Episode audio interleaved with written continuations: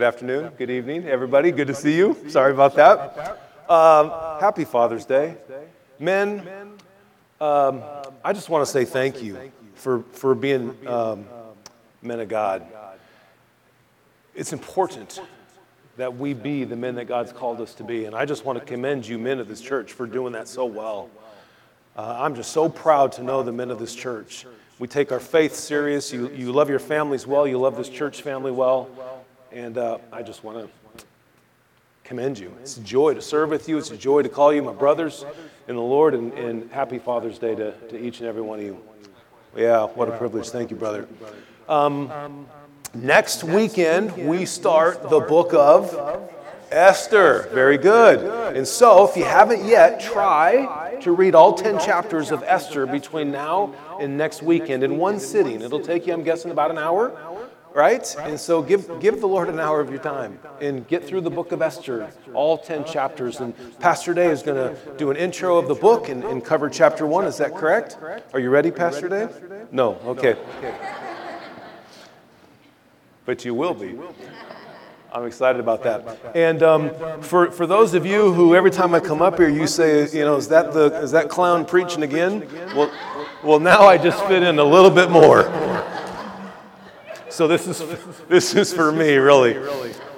It's our VBS, and it's an exciting time for our church. And uh, thank you for all of, of you who have contributed to uh, make VBS special every year. So thank you so much. It's good to be with you guys.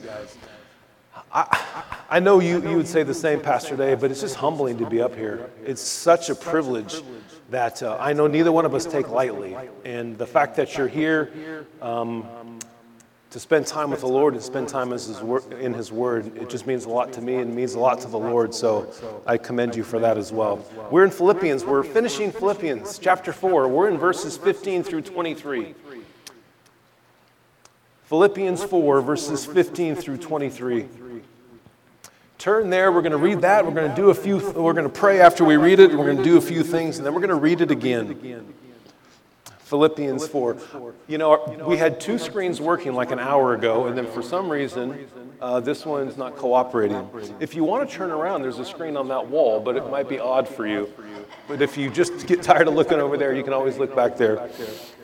Anyway, Philippians 4. Let's read verses 15 through 23 as we wrap up our time in Philippians, which I've really, really enjoyed. Let's read, church.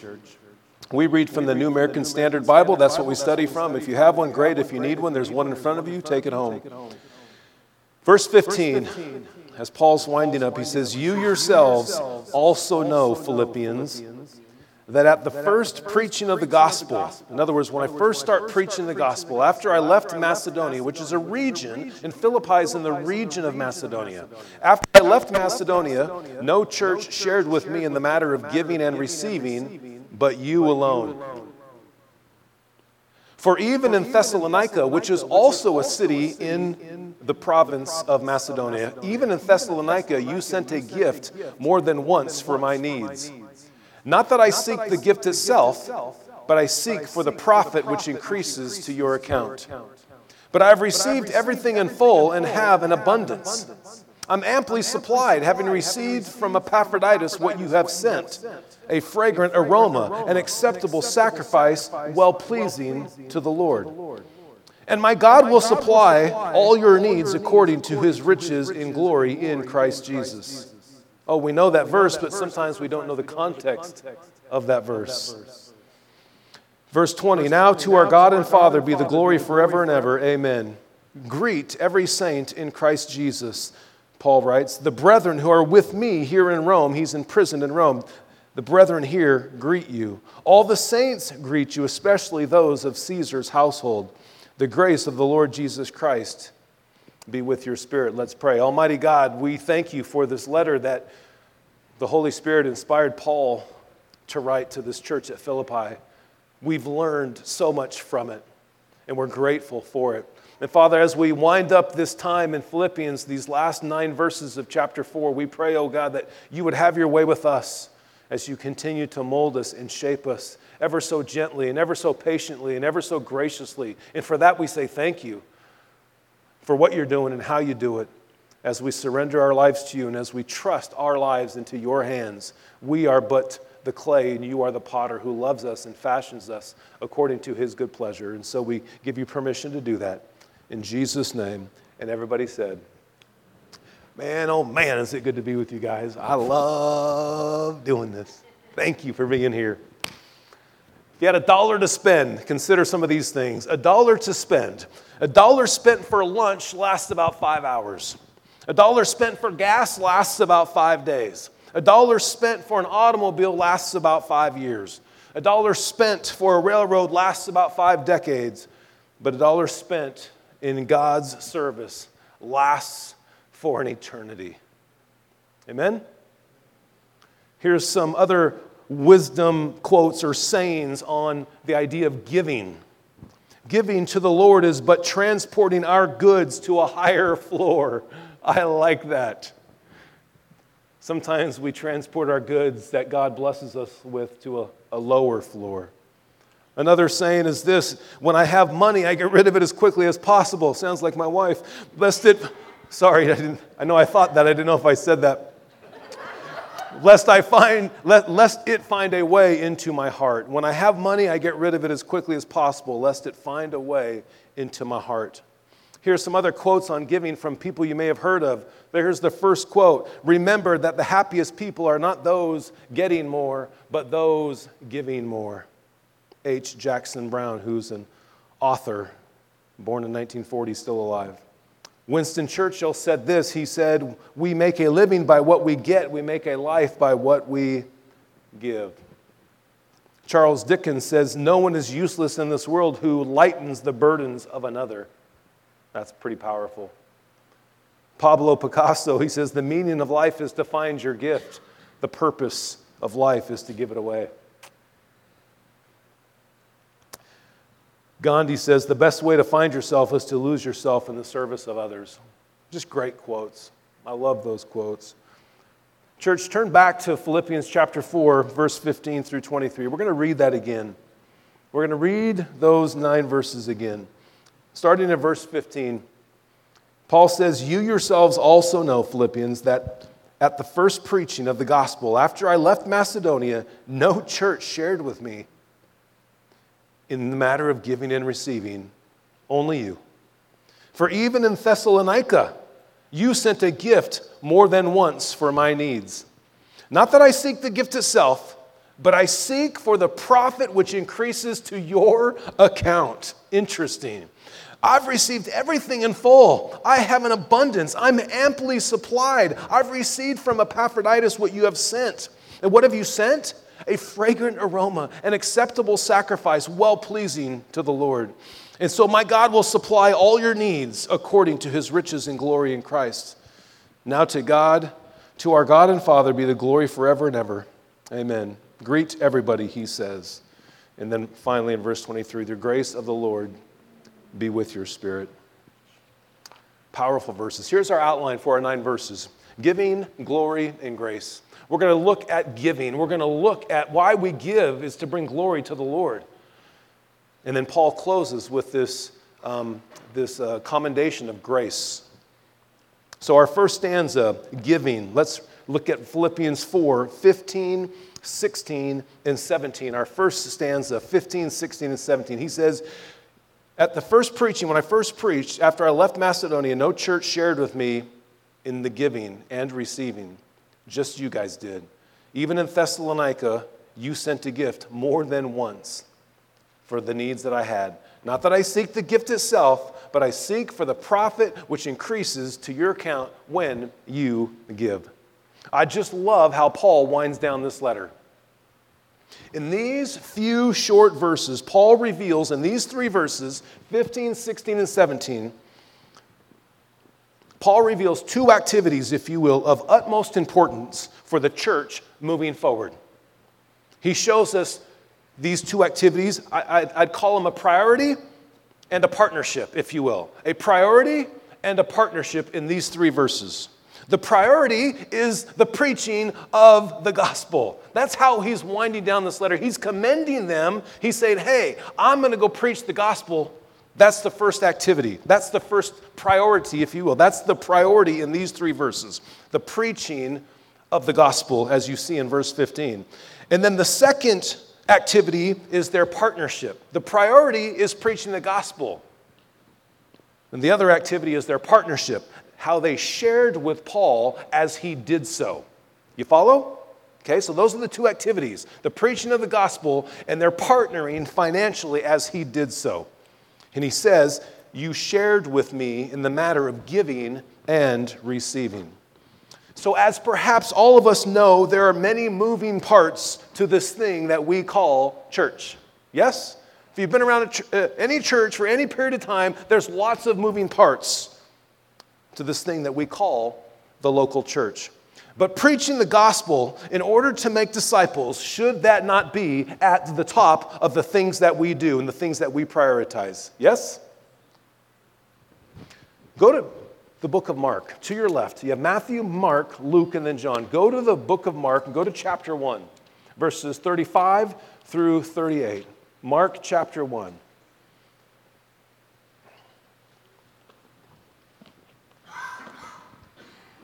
Mark 1, starting in verse 35.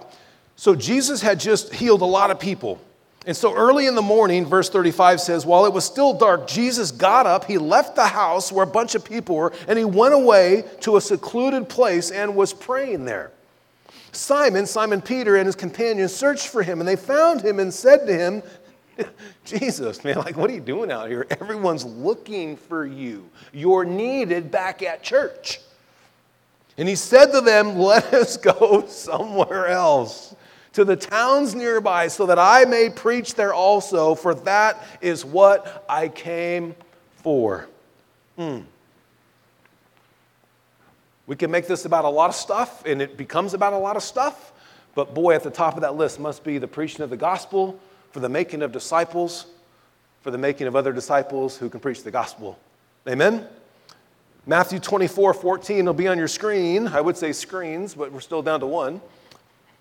Matthew 24, 14, Jesus says, this, this gospel of the kingdom shall be preached in the whole world as a testimony to all the nations, and then the end will come. If you're ready for this place to be over, then we better get the gospel out. That's when the end will come. It's a priority, it's a huge, huge priority for the church.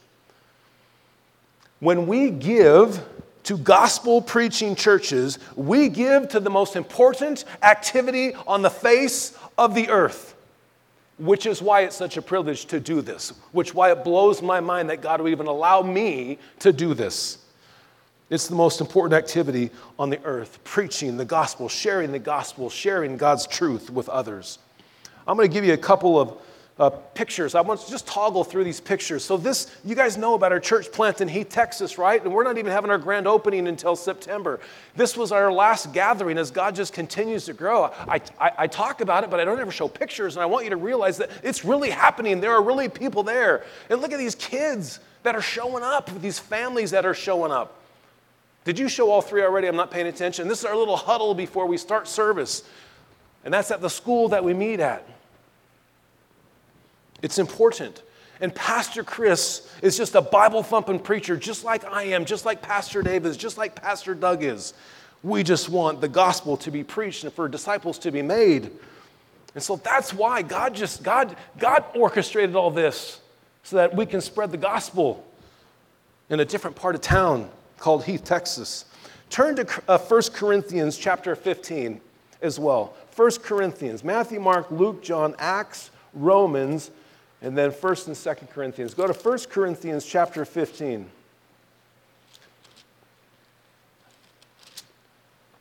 First Corinthians 15, starting at verse 1.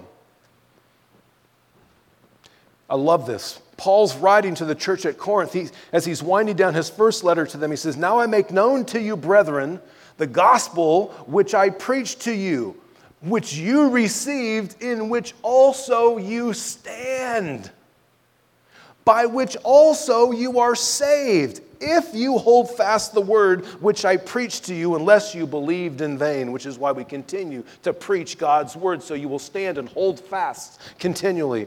Verse 3 For I delivered to you as of first importance what I also received, and that's this that Christ died for our sins. He starts to give the gospel according to the scriptures and that he was buried. He was raised on the third day according to the scriptures, and that he appeared to Cephas and then to the twelve.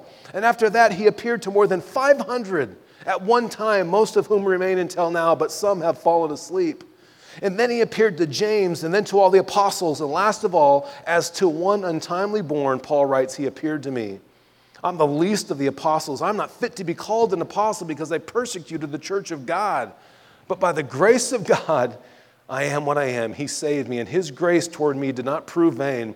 But I labored even more, labored even more than all of them, yet not I, but the grace of God with me. Verse 11, whether then it was I or they, whether it was I or you, church, so we preach, and so you believed. What a responsibility, what a priority that we have as a church. And that's what Paul wants the church at Philippi to understand. Let's peek. Oh, this is kind of a, one of those tongue twisters. Let's peek at the Philippians' partnership with Paul's preaching. Let's peek at the Philippians' partnership with Paul's preaching. Check this out. Go back to Philippians chapter 4. So, the first thing that I would want to point out is that they were bold. Verse 15. We're still in verses 15, 16, and 17. Four things. I'll tell you them and, and, then I'll repeat them. They were bold, they were balanced, they were bound, and they were blessed. They were bold, they were balanced, they were bound, and they were blessed. Let's look at the bold. It says in verse 15 that no church shared with me in giving except for you guys. Nobody else gave to me but you, church, you did, he says to them. They were bold. I wonder if they say, wow, nobody else is given to this guy. Should we? Right? We like to follow the crowd sometimes, right? Like we're the only ones given to this preacher guy. They were bold. Giving is an act of boldness. It's an act of boldness. It's trusting God with our resources. It says they were balanced. Also in verse 15, it says, No church shared with me in the matter of giving and receiving. They were balanced. In other words, what Paul's saying is hey, some churches received from me, I preached to them, I blessed them, I, I helped them understand who Christ was, I helped them with the gospel message. They received really, really well. That's not me, is it? That's my ring. I've done this before, not my phone. I'm so excited. Whose phone was it? It's not mine, right? Oh, okay. That happened a couple weeks ago in church, and I'm like, oh my goodness, my phone's in my back pocket because that's my ring. So excited it's not me. It's not me, right? Okay, I don't, I don't feel my phone. right? So they were balanced, right? They were balanced. So they were bold, but they were balanced. They received and gave. Look, here's what happens in the church, church. Some of us, we give. Fantastic. But you know what we don't do? We don't receive. We write checks, but when Preacher Boy or Pastor Dave or wherever you get fed, you don't receive, you don't learn, you don't practice the things that are, that are shared with you. We must do both. And then some of us receive, but we don't give. Paul said they did both. They received the word that God intended for them. They lived out the truth. They let the truth penetrate their lives. They received, but they also gave. And so we must give, we must be bold in our giving, but we must also be balanced in our giving. We can't just write checks and that exonerates us from, from living out and being in the Word of God. We must receive the Word and give so the Word can be given. They were bound. That's the third thing. They were bound. Look at verse 16. For even in Thessalonica, so he let, leaves Philippi and then he heads off to Thessalonica, and he's got a church there, the Thessalonians, right? Even in Thessalonica, you sent a gift more than once or continually. They didn't just give, they gave and they gave and they gave and they gave. They were bound to Paul, they were bound to the things of Christ, they were bound to the gospel message. So they were bold, they were balanced, and they were bound. And so I ask you, is our giving, when we give to the Lord, is, is it more of an act I've given and that act is over? Or is it more of a lifestyle? Is your giving more of an act or is it more of a lifestyle? Do you get the difference? Sometimes we give and we say, ah, I just gave to the Lord's work. Great, now do that again and again and again and again and again. And that's what the church at Philippi did. He says, You gave to my needs more than once or continually. I hope when we give, it's not just an act, but it's a lifestyle. And the fourth thing is they were blessed. They were blessed. So they were bold, they were balanced, they were bound to doing this, and they were blessed because of it. He says in verse 17, Paul writes, Not that I seek the gift itself, but I seek for the profit which increases to your account. I want you to be blessed, Paul says. I don't need the gift. We learned that already last week. Paul says, I'm content with whatever. But he wants them to be blessed. Proverbs 22 9 says, He who is generous will be blessed. Acts 20, verse 35. I'm going to look at the last half, kind of right in the middle of this verse. It says, Remember the words of the Lord Jesus. He himself said, It is more blessed to give than to receive. See, the Philippian church understood this concept of profit increasing to their account, or fruit or blessing increasing to their account. And because they understood it, no wonder they gave more than once. They got it. I love it. And so they gave repeatedly. What about you? Do you see do you see what you give as something you give? Or do you see what you give as something you gain? That's what Paul's wanting them to recognize. What you give, church at Philippi, is not what you give. What you give is something you gain. I hope when you give, you recognize it as something that you gain, not something that you give. Wow, I could have really used that money. I'm not sure how they're spending it, whoever they are, right? And you understand that's completely beside the point? That's what Paul's saying. Is like, I don't need the gift. I don't need the gift for the gift's sake. I want you to be blessed. I want you to gain by your giving. Paul declares that they would receive rich spiritual dividends. Does anybody play the stock market? Anybody buy stock? Anybody have any kind of a mutual fund? We like dividends. We like those. Well, it takes an investment. Paul's saying that they would receive, by investing in kingdom minded stuff, that they would receive spiritual dividends. That's what he says. I wonder, I wonder what sort of spiritual dividends you and I are currently receiving based on our past investments. What spiritual dividends are you and I receiving right now based on some of our past investments? Let's reread verse 17. Paul says, Not that I seek the gift itself, but I seek for the profit which increases to your account, for the blessing upon your life, for the fruit in your endeavors. Amazingly, the world seeks the gift for the sake of the gift right? Paul saying, not that I seek the gift for the gift itself. See, the world seeks the gift for the sake of the gift. But Paul seeks the gift for the sake of two things for the sake of the preaching of the Savior and the profit of the saints. The world seeks the gift for the sake of the gift. Paul seeks the gift. He's saying, give the gift, right? For the preaching of the Savior and for the profit of the saints. Wow, what a great investment. Give, he says to the church at Philippi, I commend you for giving, so that the Savior is preached and there's profit for the saints, blessing, fruit. And so I wonder, how well have we partnered in the preaching of the gospel? How well have we partnered in the preaching of the gospel? Here, our church plant in Heath, or what other churches you perhaps have been to prior to here. How well have we partnered in the preaching of the gospel?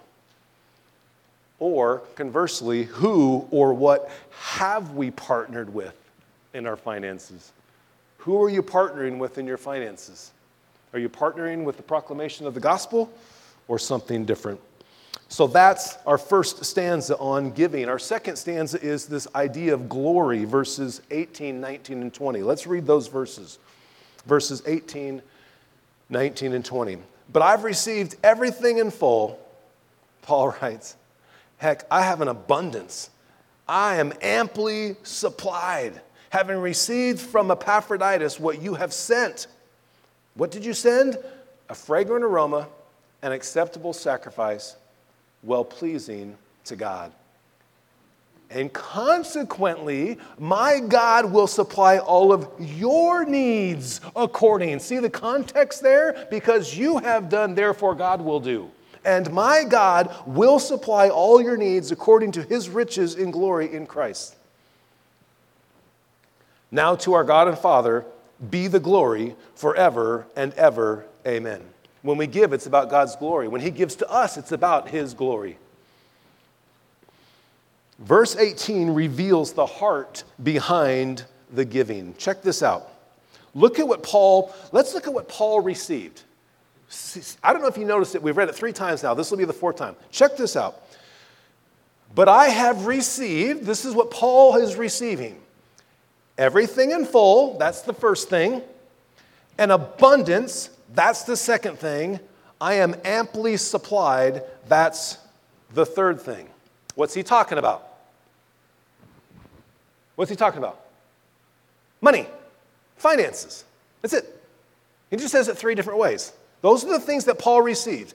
Everything in full. I have too much. I have an abundance. I'm amply supplied. Now let's look at what they sent.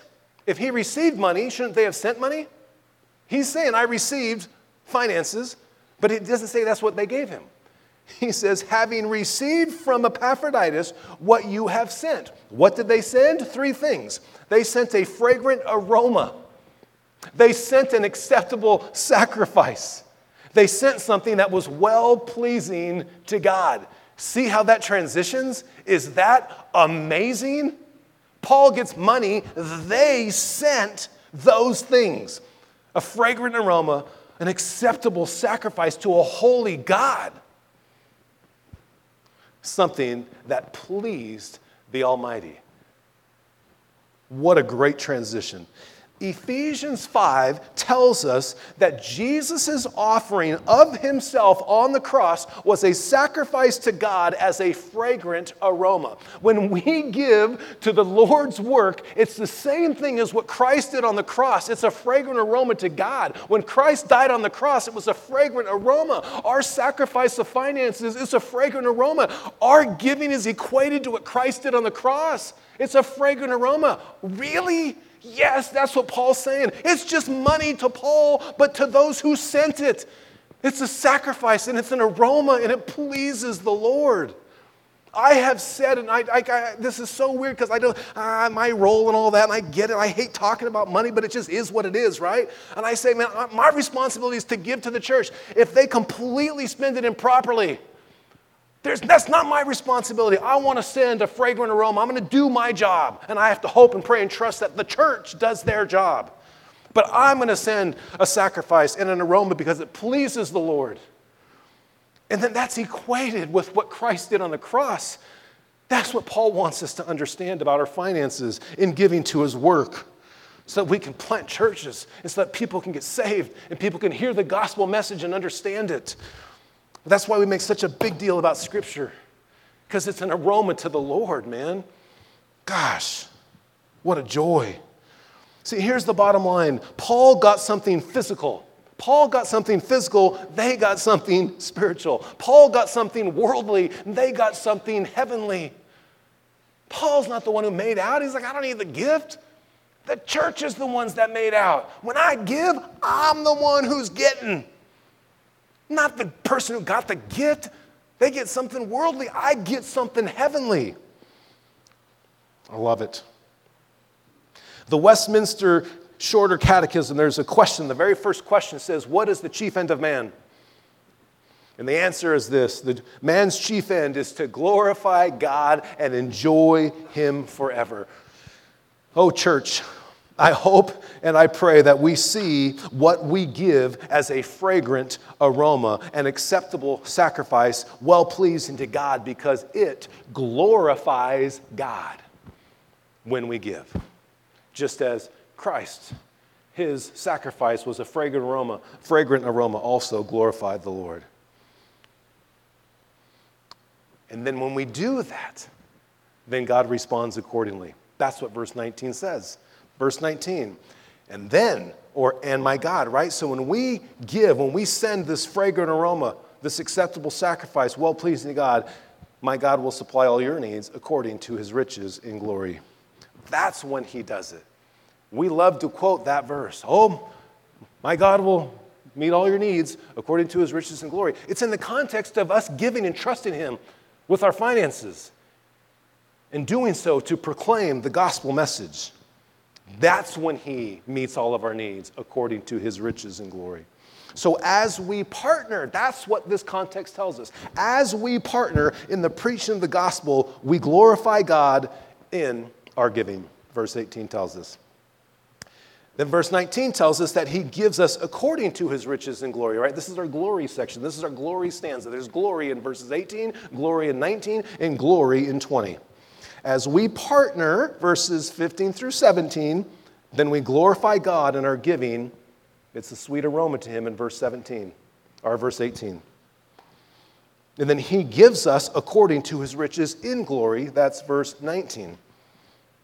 And then He is glorified forever and ever. That's verse 20.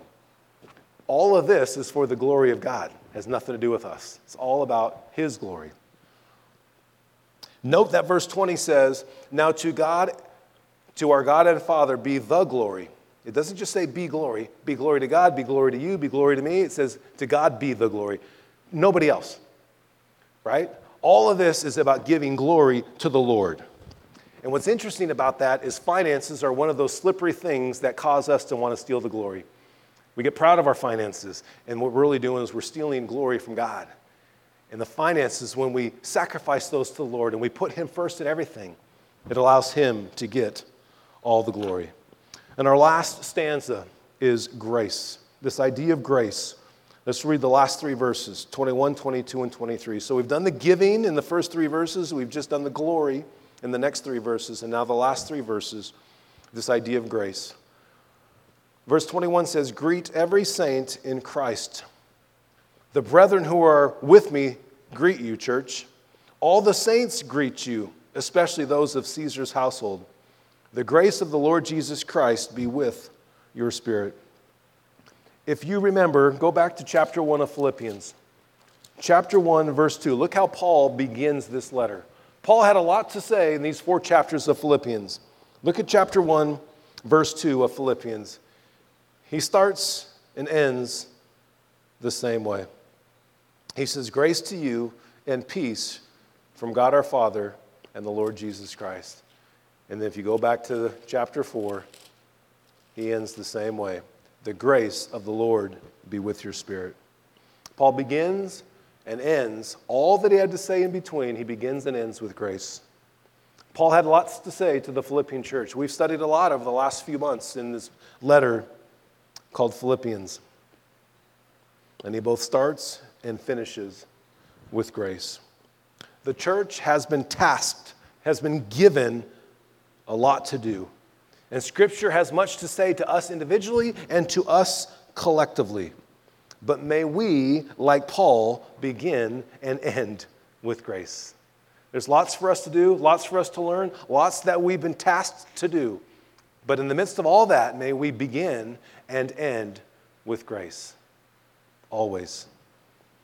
May we, like Paul, be people of grace, and may this church be a place of grace. In closing, I love the takeaways that we're given in chapter 4. We hit some of them last week, and now we have some more this week. The takeaways from chapter 4 that Paul leaves us with as he's signing off.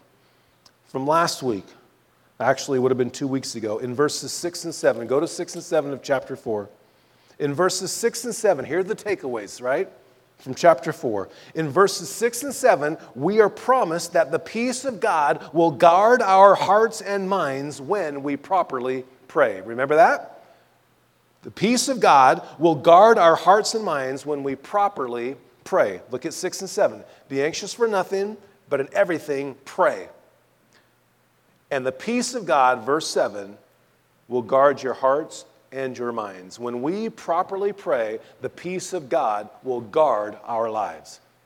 That's one of our first takeaways. Church, we must be a church that prays. In God's peace, the peace of God will guard you. He'll guard your hearts and your minds. In verses 8 and 9, the other takeaway is this. In verses 8 and 9, we're promised that the God of peace. So we just saw the peace of God, but at 8 and 9, we're going to see the God of peace. Right? Look at what 8 and 9 says. 8 says, whatever's true, honorable, right, lovely, pure, whatever. And if anything worthy of praise, dwell on these things. And then he continues, right? So we have to think right thoughts. Dwell on the things of God, verse 8 says. Dwell on these things. Verse 9 says, practice these things, right? And it's the things that Paul exhibited in his behavior. And so when we dwell on the things of God and we practice the behavior of God, then the God of peace will be with you. So the first takeaway from 6 and 7 is that the peace of God, when we properly pray, will guard us. And then the God of peace, when we properly dwell or we properly process and think about things of God, and when we properly practice the things of God, then the God of peace will guide us, or the God of peace will be with us. So we have a peace of God that guides us, and a God of peace, or a peace of God that guards us, and a God of peace that guides us. That's verses 8 and 9. And then now in verses 15 through 20, we have this the third thing. We're promised a profit profitability, a profit which increases to our account. And we are promised that God will supply all of our needs according to his riches. So the peace of God guards us, the God of peace guides us, and then we're told that we will have profitability, a profit which will increase to our account, and that God will supply all of our needs when we partner with the priority of the gospel. That's the takeaways. Let me review that.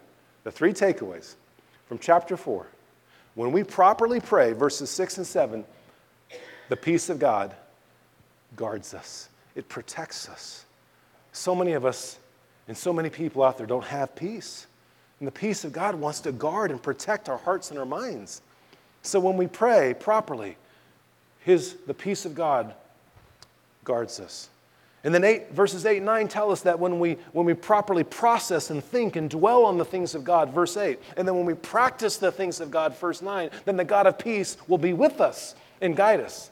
And then Paul tells us as he wraps up chapter 4 that as we partner in the gospel, then God puts it to our account and he supplies all of our needs as we partner with the priority of the gospel message. I'm going to close with this verse. Romans chapter 1, verse 16 says this. Paul writes, he says, I'm not ashamed of the gospel. I hope, I hope, I hope we're not ashamed of the gospel. For it is the power of God for salvation to every person in this room. That's what it means when he says to everyone who believes, to the Jew first and also to the Greek, which means everybody in the world. I'm not ashamed of the gospel. It is the power of God for salvation to everyone who believes. To the Californians, to the Texans, and to every other person that you can possibly think of. It's the power of God that has set you free and that will set others free as we partner in the preaching and the proclamation of the gospel. Yes? I'm going to invite up uh, Chris to close this in song. I'm going to pray for us as he's working his way up there. And if you need prayer, our prayer team's available down here in the corner. If you need prayer for anything, church, pray. Pray. Let people pray with you. Let people pray for you. Let's close our time by going to the Lord. Almighty God, we, we thank you for this letter that Paul uh, wrote, empowered by your Holy Spirit to the church at Philippi. We thank you, Lord, that they um, boldly partnered with Paul in their giving. Lord, may we do the same. May we trust you with our finances. May we realize, Lord, that when we give, it's a fragrant aroma that pleases you in the same way that Christ on the cross was a fragrant aroma as well. What a privilege. What an honor. Lord, help us to learn how to partner with you more appropriately, more boldly, more consistently. Lord, we ask this in Jesus' name. Amen.